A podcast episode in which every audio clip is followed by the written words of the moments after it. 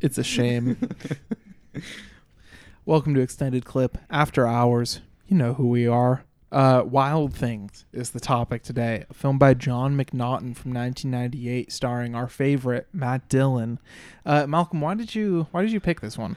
You know what? I just wanted to have a fun time. You know what I mean? I felt like this was going to be a fun movie. You know, if this Brooks Brothers series that everyone's talking about coming up, a lot of people are talking about this, and um, you know, those movies don't exactly ooze sex appeal. And you know, I feel like this is this movie's uh, a good like end of a era of like these '90s erotic thrillers, and it really goes off with a bang. And uh, I know we liked Dillon, and there's something about Mary, um, big fan favorite and he's back here, you know, making making funny faces. Yeah.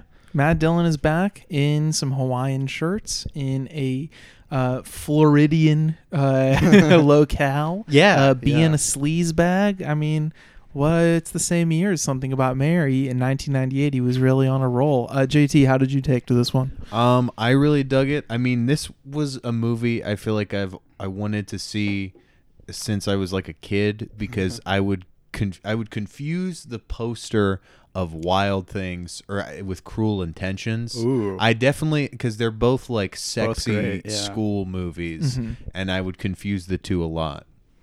Um, so what is this movie all about? Uh, Matt Dillon plays a high school guidance counselor, and uh, you know there are some students, and uh, 18 year old students. Yes, and there are some police officers, one being the producer of the film, Kevin Bacon, uh, as the lead detective, kinda, uh, and also you have the the rich family. What what are their names? The Van Horns or something like Yeah. that. Uh, who kind of control it, kind of like in our main feed episode in the the western, how you have this fat cat trying to control this whole city. You know, you have this uh, small, uh, mainly upper middle class, I guess, uh, Florida suburb that this one rich family uh, pretty much has a stranglehold on from you know everything leading up to law enforcement. Yeah, yeah. Um, the opening like 20 minutes of the movie, you kind of see the milieu, you see the um, location specific things. You know, Matt Dillon riding around, you know, in a swamp on, you know, what what is the The, fan boat. fan boat? Yeah, Dude. big fan boat. So great. He's So- got the fan boat swag down. Like it's it's Mhm. kind of a incredible scene of just kind of in between uh, the the plot point kind of setup.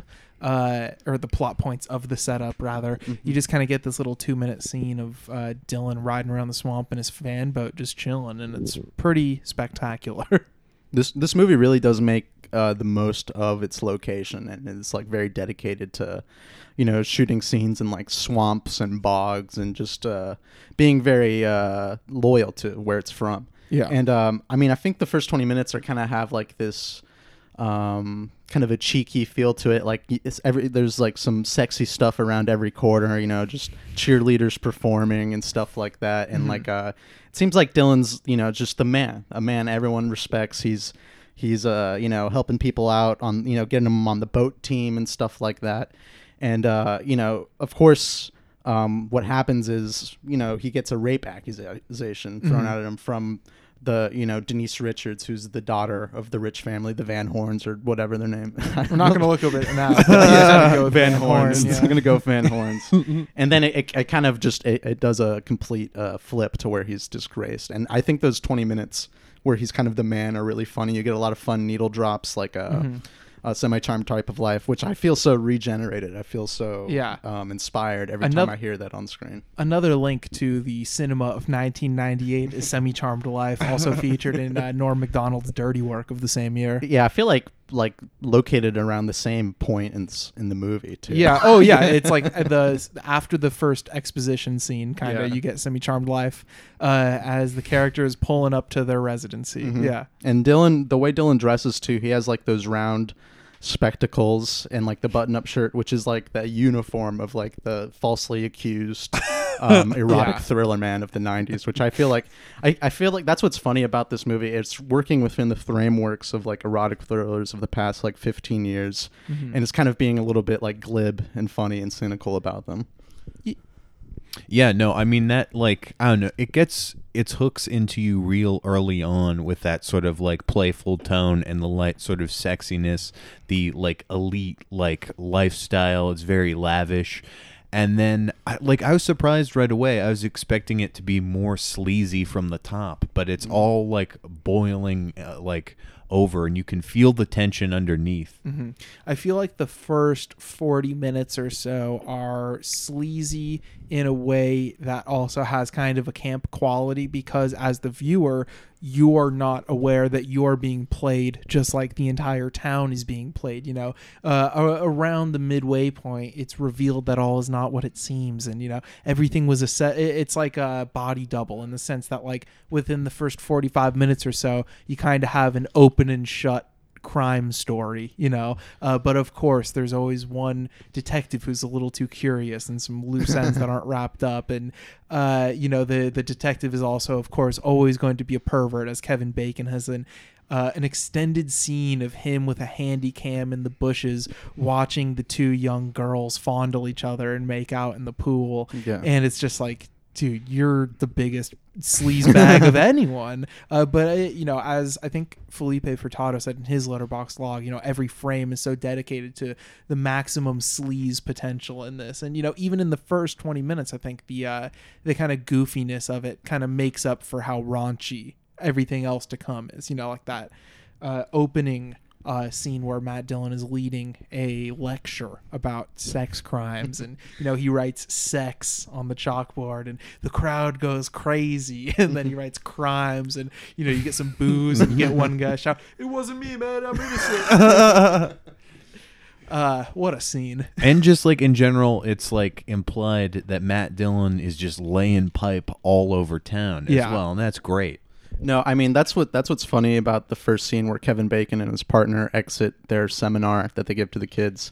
Kevin Bacon's already suspicious of this guy. He's like, he's a little too cool, you know, a little too close to the students, you Yeah. know. And Kevin Bacon turns out to be exactly right because he is one of those people. You Yeah. know what I mean? Kind of just a um, you know, sleazy like Matt Dillon. And I feel like both the times video is used. One with the iconic uh, pool makeout scene, and Kevin Mm. Bacon, you know, we're with Kevin Bacon behind the bushes, getting off on it, you know, recording a little too long. But uh, I feel like the rape, the rape, uh, uh, what is it called, deposition or whatever, or Oh, uh, when she's testifying, she's testifying in front of the camera too. The way they watch that, they almost watch that with like a not a pleasure, but like a sensationalism too. That really Yeah. melds well with like the use of the video camera. Yeah. and it's a yeah. I feel like this movie's very in control of its tone, like the you know throughout the movie in a way that's like um Oh, so uh, sorry, Yeah. I was confused for a second. You were talking about at the police station, which is Yeah. giving her statement. I was, I, Yeah. I was thinking it uh, at the hearing as well when Murray, uh, we didn't say Bill Murray, uh, Yeah. no longer in epic mode. Uh, Bill Murray playing a law- uh, a total sleazebag lawyer to fit Matt Dillon's partnership, and uh, you know fakes a neck injury where he's wearing a brace for half of the movie around his neck. But while he's grilling uh, one of the teen girls, and you know the the facade isn't really exposed, but everyone thinks it is when she admits that, you know, uh, Matt Dillon didn't rape her. All of this being just pure lies under oath that they planned on doing, you know. The the morality of this film, it's it's not a black and white thing, it's an all bad thing, you know. Yeah. I mean, I guess you the you know you end up rooting maybe just for the the girls, the under the underprivileged girl who lives in uh, Yeah. a shack by a by a bar, who uh, I guess ends up running away with with the sack. Yeah, exactly. But I really like the change in feel that happens uh, with that reveal that it's like Dillon and the girls are in it together, and it sets up like just the general like twisty nature.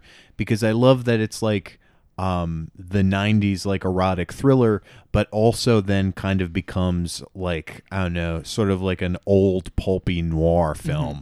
Yeah, I mean the neo noir elements are definitely like very much there, and I think that um hold on. Excuse me. I think that after it's revealed uh, that all of this, you know, sensational media coverage and all of these uh, you know, crazy, uh, you know, traumatic testimonials were all a charade and, you know, the curtain is pulled back.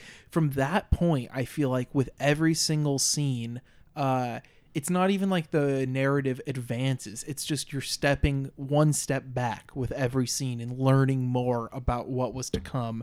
And it's like a it's a twist on the noir in that sense where it's not like front loaded with exposition. Yeah. You just get this contained little story that these three characters and then you find out at the end also Kevin Bacon uh, all put on for everyone and then the second half of the film is just taking a step back and learning more exposition pretty much Mm-hmm. uh, to the extent that the post credit sequence even Yeah. is just further exposition that seems like it would have been slid in in the first or second act you know Yeah. uh, and to make up for that i guess detachment is the fact that the film just keeps getting sleazier and sleazier and more violent and more sexual as it goes on. And uh, to the point where it's like then it's you think all the women are dead and you just have matt dillon and a naked kevin bacon. Like, you're like is this what's gonna happen now? Uh, yeah.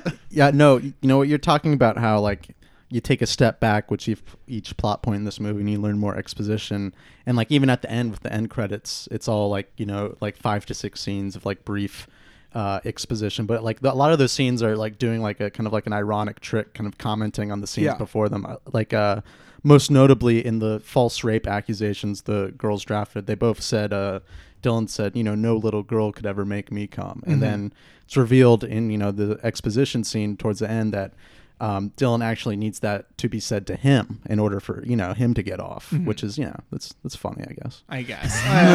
True. don't know how I, I brought it. it is. I- yeah, funny, I think the funny sense of humor scene. of this Yeah. film, I think when it's being like bitter and kind of Mm-hmm. ironic, it's funny, and then when it's trying to actually do jokes, it's not that funny. Kind of. I don't know. Maybe Mm-hmm. I'm trying to think me. when it does jokes. I guess I it's feel like that's mostly the only I was gonna say mostly in the exposition scenes. Yeah, I feel. yeah.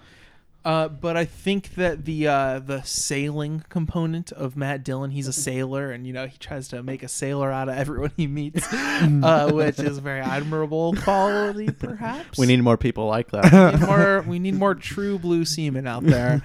Uh, so that obviously comes back to bite him. You know the uh, the finale is so nasty out on that boat with each character just getting bludgeoned, Yeah. and left for dead.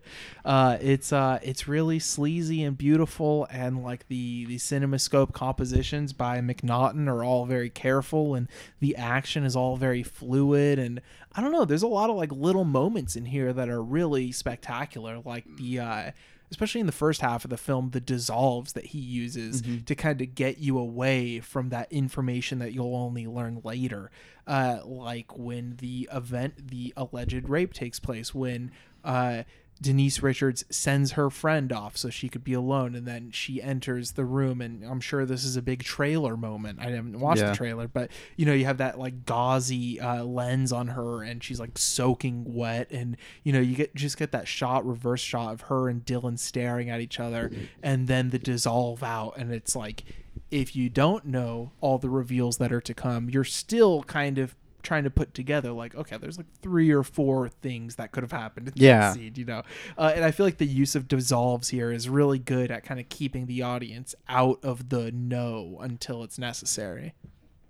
No, yeah, the movie is like structurally dedicated to like hiding information, and I, I feel like that like it kind of adds to its like noir element, and even like kind of the ending with the boat kind of just feels a little bit old fashioned and kind of uh, um, you know, you get some harpoon shots and just you know people not trusting each other on boats. It just uh, makes me think of, of older movies. You know, yeah it does i haven't seen hitchcock's lifeboat but i would assume It's you know it's because it's like you know how there used to be more like circus stuff in movies because more people worked at the circus. It was Mm-hmm. Yeah. like that was you know it was just normal to work at the circus. I think it was more normal to sail back in the day.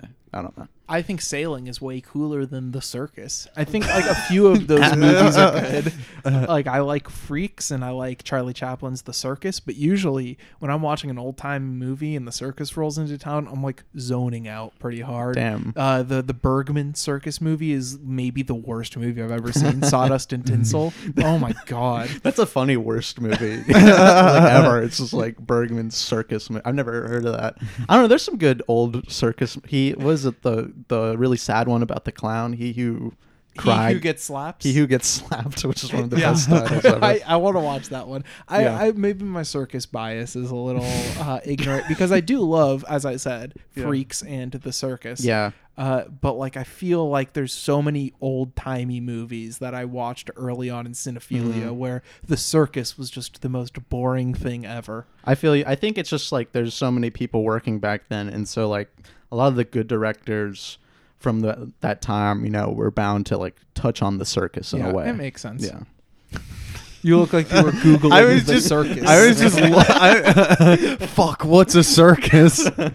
Uh, no, I've I've spent some time with the Ringling Brothers in my day. um, I was just looking up like circus movies because I get like I it was something I had never really thought of before. How frequently, like Yeah. the, I mean, sh- uh, Strangers on a Train. There's like it- not really Oh, yeah, a okay. circus. It's kind of like a fair. And the the Ferris wheel finale is also quite great. In Yeah. that. yeah. Um, have you seen any other films by this director John McNaughton? Because I think yeah, I I have no clue about like what this guy's deal is, but he's a very skilled director. From uh, as far as this film goes, I mean, Henry Portrait of a Serial Killer I know is a popular film.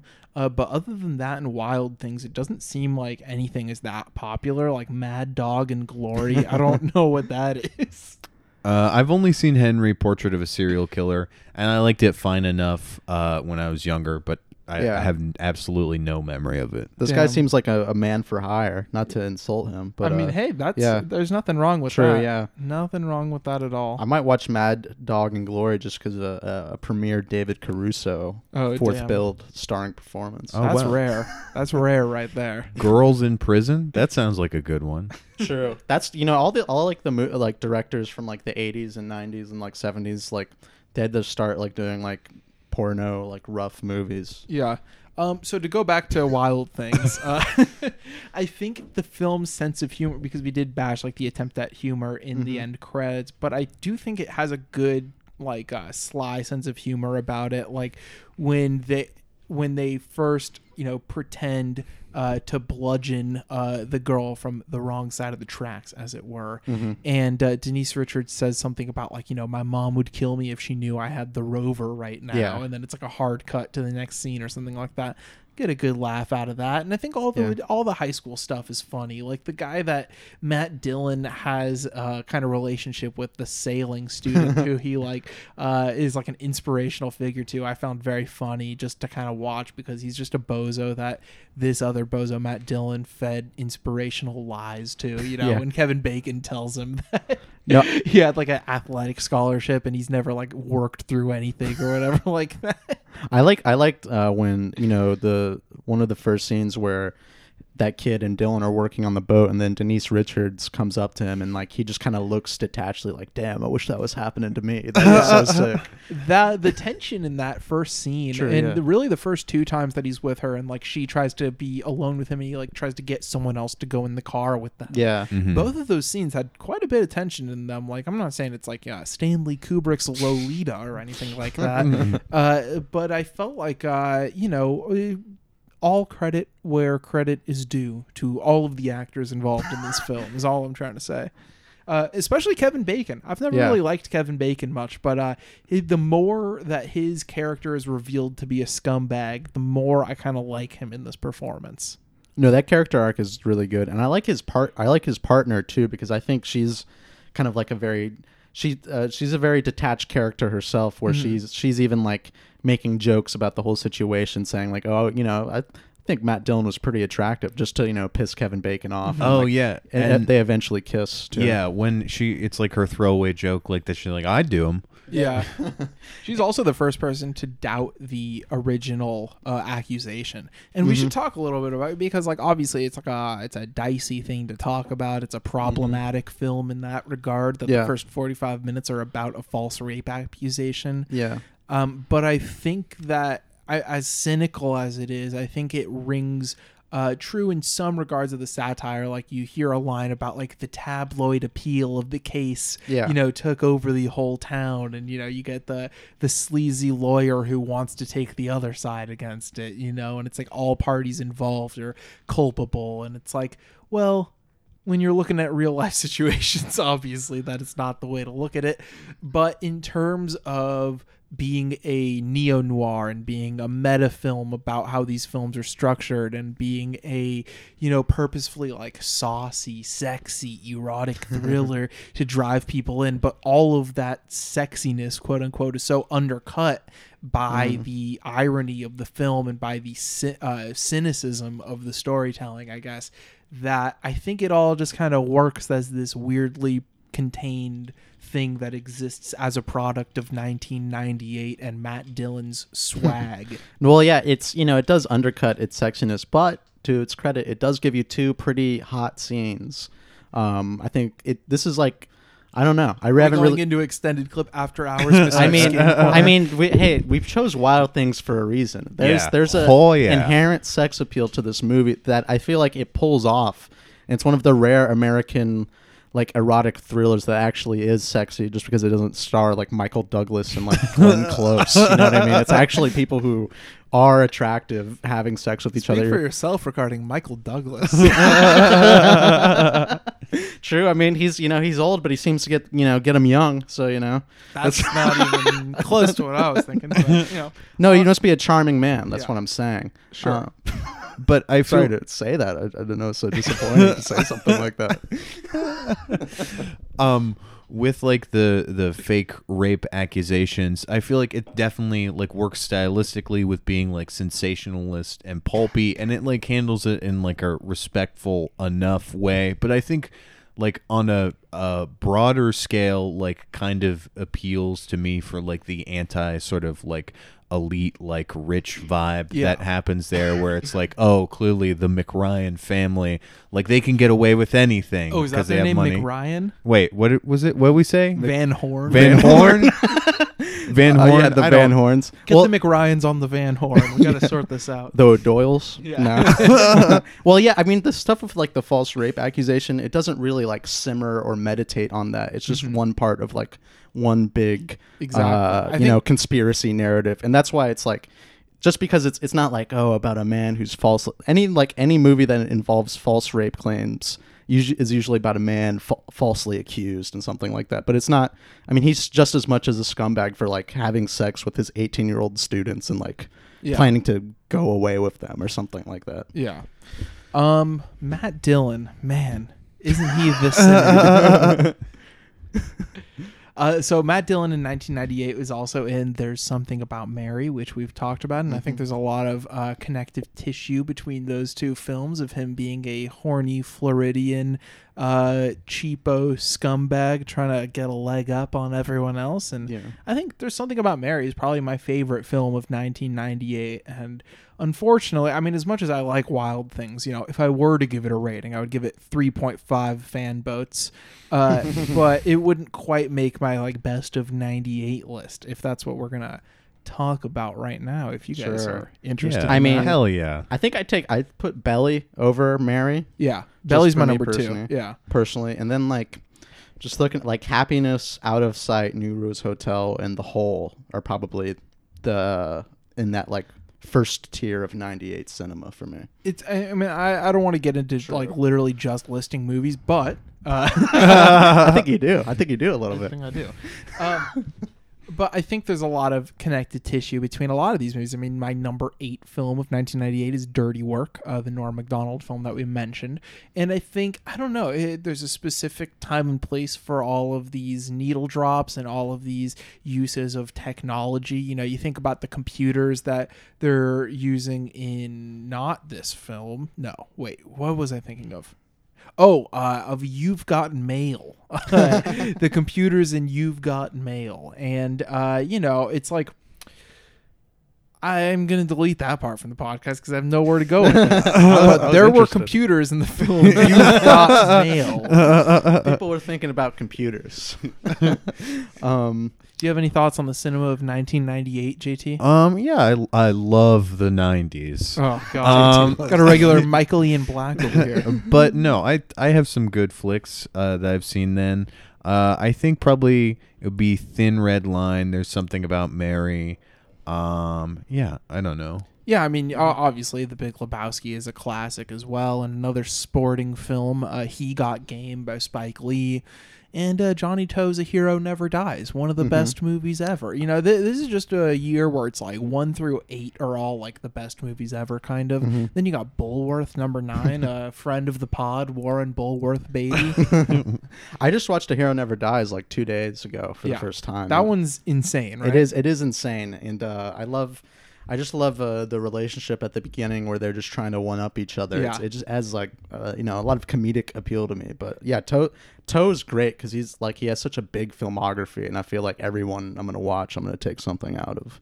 Yeah, that one-upmanship in the beginning of A Hero Never Dies is so funny. They like pull up to the club together and just start ramming their cars into each other. Yeah.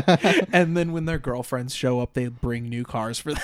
Yeah, like, well- they play this game of like horse with like co- uh, tossing a coin into a glass of wine in the bar, and To shoots it so dramatically with all these close-ups on the coin spinning through the air and stuff like that. It's it's one of my favorite scenes ever. Yeah. Yeah, I haven't seen any of like To's uh, comedies yet, but like I've realized he's made a lot, and like that movie really shows that like he's very well versed in both action and comedy, and like Yeah. those jokes you're describing is like premier comedic filmmaking Mm-hmm. that like that you know outstretch most American auteurs. you Oh yeah, for sure. Uh, I also like that there's a, a shootout in a club where like there's all this glass shattering and everything and like that. Mm-hmm. But there's also a guy in a wheelchair like dual wielding guns. well, at the end when he kind of Weekend at Bernie's his Yeah, friends yeah. with uh, the wheelchair, I thought was so great. so great, and that's a great final sequence. yeah, I think Johnnie To is one of the only guys that can pull off the the style of lighting that he does. Kind of, you know, like I feel like we're gonna talk about some s- similar stuff on the main feed in just a few minutes with Tsui Hark's The Blade. But I feel like his style of action that uses all these expressive, like colored lighting schemes and uh, like filters and stuff like that are so kind of singular to the 90s Hong Kong cinema and like nothing else even comes close to it. Yeah, yeah, no, yeah, because like I was thinking that too. Like, you just see neon lights, right, and you're like, oh yeah, eight twenty four, but you have to step back. you have to step back and remember history. Um, and like, yeah, it feels more organic, and just because of the milieus those characters like operate in, Yeah. and like you know, and I, I he doesn't really overdo it. There's there's a there's a certain amount of saturation. I feel like he hit the right amount. Mm-hmm. You know, Um, let's see what else.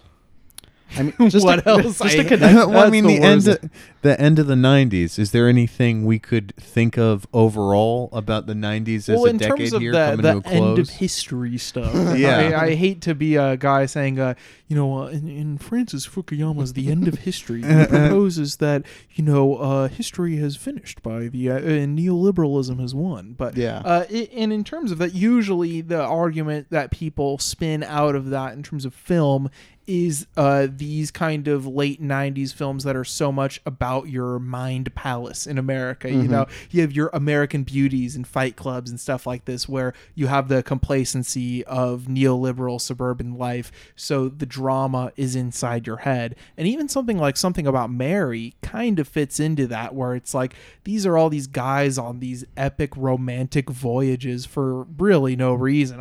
like, uh, but I, I don't know. In terms of the end of the 90s, uh, what, what, what do you want me to say? That all these films are about 9 11? Like, they knew it that it was happening beforehand, and they expressed it in film. Yeah, All all, the- of all the- these films were Yeah. released. That that should be the, the end of every podcast we do is the hypernormalization.